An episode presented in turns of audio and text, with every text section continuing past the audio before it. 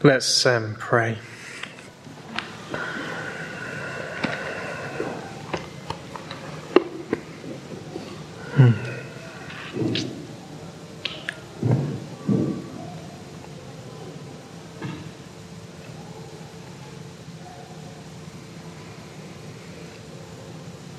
Jesus, will you um, stir in us this morning a passion for your name? Spirit, would you uh, renew us? Would you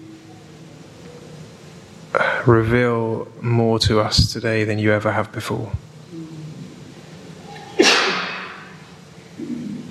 Father, would you make your love more known to us?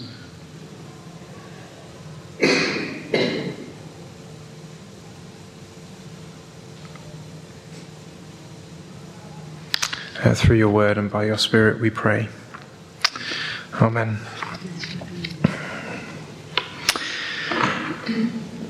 We're um, starting a new uh, sermon series today called the, "Where the Spirit of the Lord Is." Uh, dot dot dot, and then each week we'll be uh, filling in different th- different aspects of that sentence. Now, when you look at it on paper uh, and you look at the title, uh, you might think, "Well, hang on, that's a very it's, it's just all about the Holy uh, Spirit," which is not necessarily a bad thing, but it's actually a much more Trinitarian sermon series than it appears to be by its title. we're going to be looking at all the aspects of the Trinity, Father, Son, and Holy Spirit through the course of the next uh, few weeks.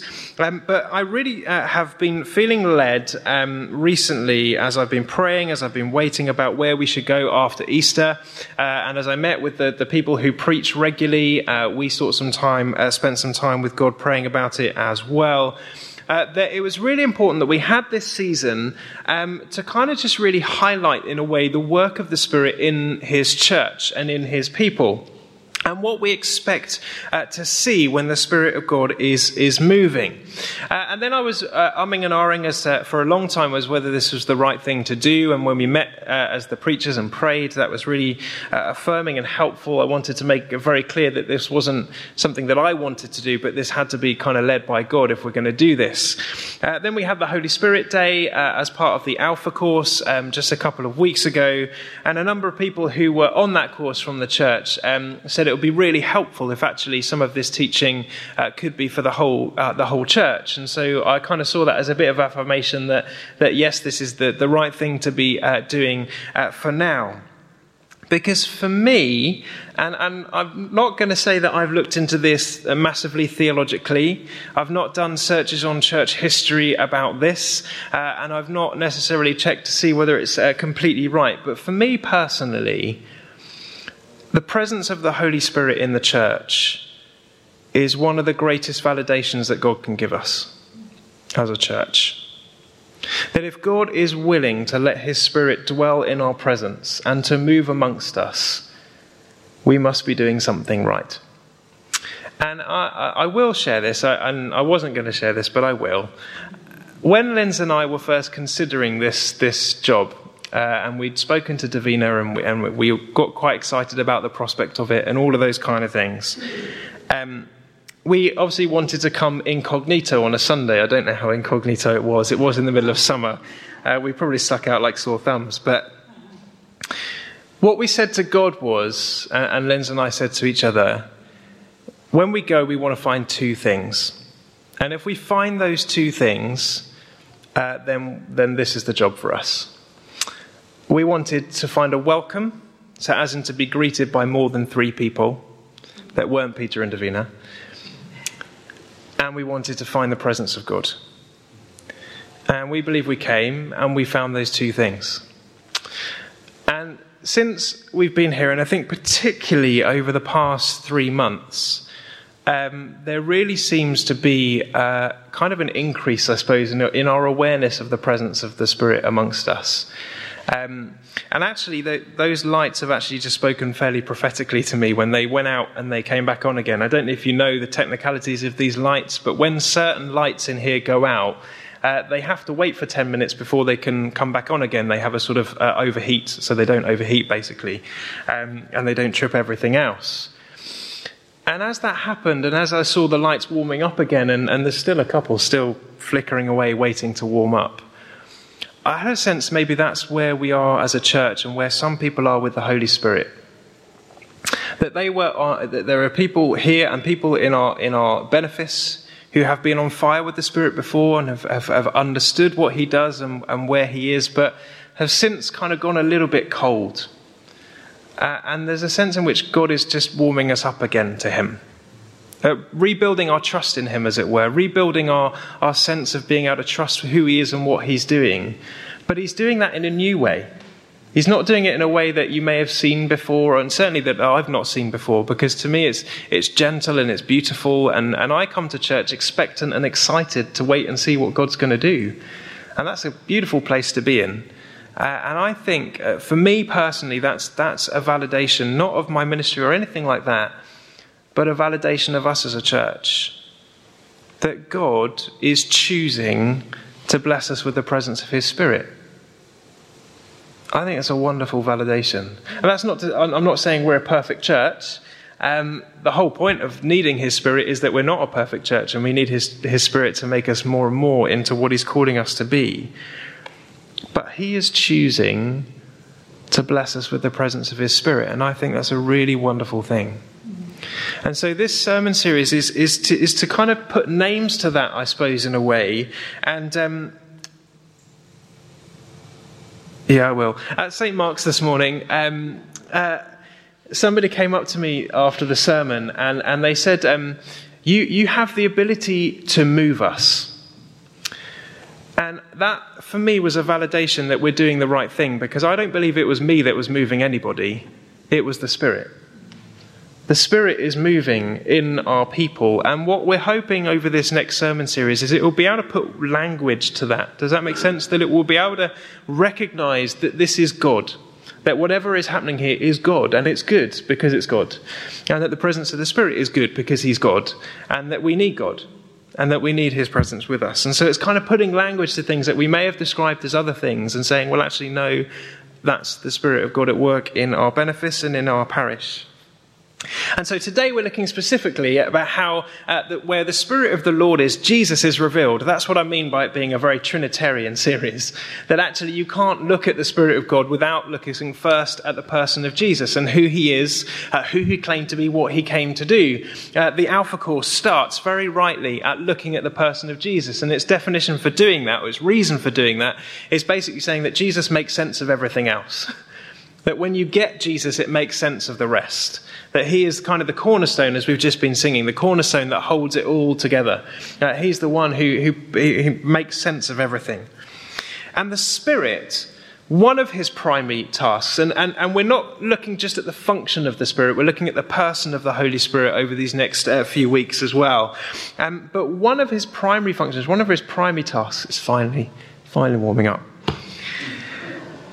One of his primary things is to reveal Jesus to us to reveal to us who Jesus really is. In the Old Testament, we can, we can track, in a way, the work of the Holy Spirit quite easily. You can see that He's there in the beginning, hovering over the waters, that He's there in creation uh, right from the start. And then you see at various points, He kind of, He falls or He descends or He fills uh, specific people for specific tasks at specific times to do really specific things. You have uh, Bezalel, who is filled with the Spirit, uh, and the first gift of the Spirit is creativity, that He's filled with the Spirit so that He can do things, crafty things that He's never been able to do before with gold and silver and, and jewels, uh, so that he could be, take, make a part in building the, the, the tent the, where the Ark of the Covenant was going to be kept, the presence of God. He was given the Spirit of God. And then you have Gideon, uh, who was given boldness. Now, Gideon was a complete and utter wuss. Uh, he was a weakling. He was scared of everything. If a mouse came into the room, he'd probably run a mile. But then God's Spirit fell upon him, and he suddenly became this brave, mighty warrior. Then you have Samson, who uh, wasn't a particularly strong person, but then he received the Spirit of God and he was in prison. And it said the chains around his wrists became like rope of broken twine, and he was able to just snap them as he received the strength from God by his Spirit. But where we see the Spirit of the Lord uh, kind of most at work in a way in the Old Testament and, and most easy to chart is in the work of the prophets. That those people who were appointed or anointed or given God's Spirit to preach the good news, to proclaim what God was doing, also to preach the challenge, to say, this is what we think is happening, this is what you need to turn from, this is who you need to turn to, and this is what God is going to do. And in the majority of the time, when they were called by the Spirit to speak of the things that God was going to do, they were pointing to a Messiah. They were pointing to somebody who would come who would bring about God's salvation plan. Somebody who would come who would change everything for the whole course of history and all the future. And they were pointing, they were highlighting the work of Jesus. And so, in the presence of the Spirit, empowered by the Spirit, these people in the Old Testament, hundreds of years before he came, were revealing Christ. We're revealing God's plan to send Jesus.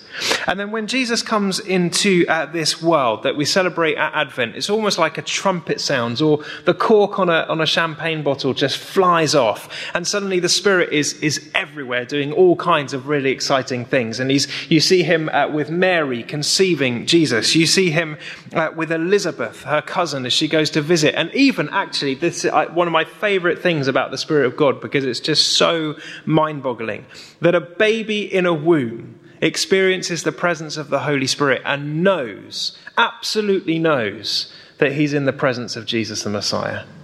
And he leaps in his mother's womb. And then uh, Jesus himself, obviously, that when he comes on earth, uh, you see the Spirit of God in his life. At his baptism, it's the first time that it's recorded that the Spirit of God is in a kind of tangible form, I suppose, a, a practical form, as the Spirit descends on him like a dove. And then he hears the words of the Father, the affirming words of the Father This is my Son with whom I am well pleased. So the Spirit revealing Jesus to be the Son of God, empowering John the Baptist to do the same in his ministry. And then when Jesus is in the temple uh, and he's given a scroll and said, Would you read from the scroll? He was recognized as a, as a wise teacher. He unrolls the scroll. And what passage does it happen to be on that day? It's Isaiah. The Spirit of the Lord is upon me, and he has appointed me to proclaim freedom for the captives. And then he stands up and he says, That's me. That is about me the Spirit of God is revealing Jesus, even from hundreds of years before, through the prophet Isaiah. And then Jesus uh, goes on to testify to the Spirit, that they testify in a way to one another. And that passage in John 15, if you really want to get, your, get to grips uh, with the Trinity and what it means to believe in a God who is Father, Son, and Holy Spirit, then I want to urge you this afternoon look, it's a dreary, rainy afternoon. You're probably not going to be going out anywhere this afternoon. Go home open your Bibles, read John chapters 15 and 16. They are absolutely beautiful passages that just reveal to us the intimate relationship between Father, Son, and Holy Spirit. And they're absolutely incredible. And at the end of 15, which we've just heard, Jesus is talking about the sending of the counselor or the advocate or the Holy Spirit, however your translation puts it. And it says, When the counselor comes, whom I will send to you from the Father, the Spirit of truth who comes from the Father, he will testify about me. He will testify about me. And then when we see Pentecost, which we're going to be celebrating in a few weeks' time, that amazing time in Acts chapter 2, when the Spirit of God, the prophecy of Joel chapter 2, which is, I will pour out my Spirit on all people, comes to absolute fruition at Pentecost. It's absolutely amazing. They see incredible things of the Spirit, things they've never seen Him do before, completely inexplainable things, so it can only possibly be God, unless you're those cynical people in the crowd who think they're drunk. Uh, it's alcohol at work here. And then Peter stands up and filled with the Holy Spirit, what does he do? He proclaims Christ. He reveals Jesus to the crowd. And he says, All of this is happening because Jesus really did rise from the dead. All of this is happening because Jesus really is who he said he was. And he preaches the gospel, and we see thousands come to faith in Jesus because the Spirit has revealed him to the people. And then he goes on doing that throughout the New Testament. There's this amazing, uh, amazing passage where uh, Paul is, is going to meet some Christians who, uh, who have sort of come to faith. They, they believed in the person of Jesus. They've been, they've had Jesus taught to them. They have become aware of who Jesus is. And then he prays for them. He, uh, Peter prays for them and they receive the Holy Spirit. And it's like their eyes are open to all the stuff they never knew about Jesus. And that's ultimately what the Spirit longs to do is to reveal, but also to go on revealing Jesus to us. You see, the revelation of Jesus isn't something that just happens when you first come to faith and that's it. Jesus is revealed. Go on and do it on your own from now. The Spirit goes on revealing Jesus to us. He goes on revealing more of Him to us. You know, we'll never know everything there is to know about Jesus. You know, he is abundant. He is, he is full of everything of God. And, and, and the more we discover about him, the more we fall in love with him. And the more we fall in love with him, the more we want to discover more about him. And the more we discover about him, the more we fall in love with him. And so it goes on. But we were never called to, to get to know him on our own. If you are here this morning and you have professed to believe in Jesus and you have chosen to follow him and you've chosen to give your life to Jesus, then you already have the Spirit of God within you. In fact, it's absolutely impossible for you to be here this morning, claim you believe in Jesus, and to not have the Spirit of God within you. Because Paul says this in Romans chapter 8, verse 9. But you are not in the flesh, you are in the Spirit, since the Spirit of God dwells in you. Anyone who does not have the Spirit of Christ does not belong to him. But if Christ is in you, though the body is dead because of sin, the Spirit is life because of righteousness. If the Spirit of Him who raised Jesus Christ from the dead dwells in you, He who raised Christ from the dead will give life to your mortal bodies also through his Spirit who dwells in you. So if you believe in Jesus, then the Spirit of God has led you to that point. Whether you've acknowledged him or not is completely different. But he has led you to that point. It is impossible to have faith without the Spirit. And, and the acknowledgement of the Spirit is a different thing. Uh, uh, on the Alpha course, they describe it a bit like a pilot light on a boiler. That every, every Christian has that pilot light running because if we believe in Jesus, we have the Spirit of God within us. But we have the opportunity to invite the Spirit to move within us and ignite the boiler, as it were, so that we can fulfill everything that God has called us to be, that we can be filled with the Spirit. So everybody has the Spirit, not everybody is filled with the Spirit. Does that make sense? If you have faith in Jesus, you have the Spirit in you. You wouldn't have faith in Jesus if it wasn't for that but is your desire to be filled with the Spirit so that you can be everything that God has called you to be. You see, he goes on revealing Christ to us if we allow him to. I um Linz and I have been married for nearly 13 years, he says, trying to work out his anniversary. Um, and when we got married, we obviously made our wedding vows to one another. We made promises to one another. Now, those promises are crucial those promises uh, sealed our married relationship. Those promises set us apart from being just friends, if that makes sense, but they made us husband and wife. The promises that we made to one another were a crucial part of our relationship. But 13 years ago, I didn't know Linz as well as I do now. It's not like you get married and then you stop getting to know the other person. That's not how it works. The marriage is the beginning of a journey of discovery of the other person. A few weeks ago, um, and I were at a marriage uh, retreat. Uh, it was a really wonderful weekend uh, put on by HTB and uh, a really wonderful time. And in a time of prayer ministry, we, we were praying, uh, so another couple were praying for us as a couple. And they said, uh, I really sense God saying to you, Carl, you need to become an expert in Linz. You, you, need to, you need to be the person who knows her more than anybody else, better than anybody else. It's a journey of discovery that you need to be her, her number one fan, but also the most knowledgeable person about her, other than God, obviously. And do you know what? That's how it is with us in Christ. That we are called to be uh, the bride of Christ, that He is our groom as a church.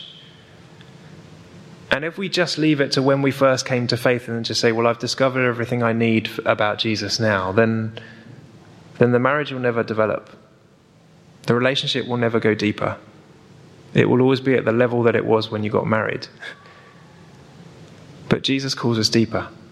He calls us higher. He calls us wider. He calls us to greater things. And there's always more of Him to be discovered. And you can't do that on your own. The Spirit becomes the presence uh, in our marriage, as it were. There's a passage in Ecclesiastes that I often use at, in weddings that's a, about a cord of three strands. Uh, it says that when two lie down together, they keep each other warm, but, you know, that kind of thing. But then it says a cord of three strands is not quickly broken. What that means is, are you willing to weave God into your relationships? The presence of God into all of your relationships? As a church, are we willing to weave God into everything that we do? Because He's the one who helps us to get to know Jesus better, the Spirit. He reveals Jesus to us. So, so when we sit down and we read our Gospels, you might read that passage that you've read hundreds and hundreds of times before, but then suddenly you're reading it and it reveals something to you about Jesus you've never seen. Or maybe uh, you're sat, uh, and I've had this where I've been sat in church and somebody has been preaching about Jesus and they say something I've never heard before. And I know something about Jesus that's new. Yeah, I believe that's the Spirit of God revealing more of Jesus to me. And I believe He wants to do that every day in our lives, that as we spend time with Him, He wants to reveal more of Christ to me. Earlier this week, I um, uh, was having one of those nights where I just wasn't sleeping. and um, I put on a, a, a, talk by a guy called Francis Chan. I don't know if any of you have come across Francis Chan, but he's uh, an amazing preacher in the States. And he's got a very, very addictive passion, a very contagious passion for Jesus. And what he wants people to really realize is just how amazing it is that Jesus has chosen relationship with us just how life changing that really is. And it's a work of the Spirit that reveals that to us. And I was sitting there thinking, I wonder where his passion comes from. And then he started to talk a little bit about his prayer life and how he spends time with God. And I began to feel a little bit guilty for not praying enough. And then he talked about this wonderful thing. He turned 50 recently, where uh, and his church asked him, What do you want to do for your birthday? Do you want to party? And he said, No, I want you to pray and fast for the day for my ministry. Uh, and then uh, they did as a church. They prayed and fasted for him, for his ministry. Uh, he asked for four specific things. One was to grow in passion. One was to grow closer to Jesus than he's ever been before. Uh, one was to never be afraid of what people thinks when he stands up and preach, uh, when he stands up to preach. And I can't remember the fourth one. And so they prayed those things. And then someone handed him a calendar. And uh, every day for the rest of that year, uh, it had a name of somebody who would be praying and fasting on that day for his ministry and for his passion and for all of those things. And then he went on to say, on Monday, I had a terrible day of temptation and sin and all those kind of things. That made me feel a bit better, uh, I'll be honest. But what's very clear about people like Francis Chan, and I'm not, I'm not putting him particularly on a pedestal uh, as an individual, he's, he's a, a great preacher who I admire, yes, but his number one priority in life is spending time with Jesus. There's no doubt about that. When you watch him preach, there is no doubt that his number one priority in life is spending time with Jesus, is wanting to get to know Jesus better. More than anything else, he wants to get to know Jesus better. And he knows that he can't do that without the Spirit. Without the Spirit, we'll get to know Jesus to a certain point. But if we really want to get to know him, we need to ask the person who knows him better than anyone else to reveal him to us. When you look at the intimate relationship between the Trinity, Father, Son, and Holy Spirit, when you read uh, John 15 and 16 and you see the intimacy between them, then there, there is very clearly a relationship that we are invited into where we can get to know Jesus as well as the Spirit does. That's a privilege. That's an honor. That's incredible. And that's what I want for us as a church. That we will have a desire, a hunger, a thirst to know Jesus more than we already do. And that as we seek that, we would know that we need His Spirit's help to do that. It's not a work that I can do through preaching. It's not a work that we can do through the songs that we choose. It's not a work that we can do through the type of style of service we put on, the number of prayer meetings we have, although all of those things help because prayer does change things, worship changes things, uh, that God's word opens up new things to us and He reveals things through His word. But if we do any of that without the Spirit, then I think we're wasting our time. And the presence of the Spirit, for me, is the greatest validation for us as a church that we're doing what God wants us to be doing. And I, for one, want to get to know Jesus better. And if you want to join me in that as a church, as a benefice, then let's ask Him to help us.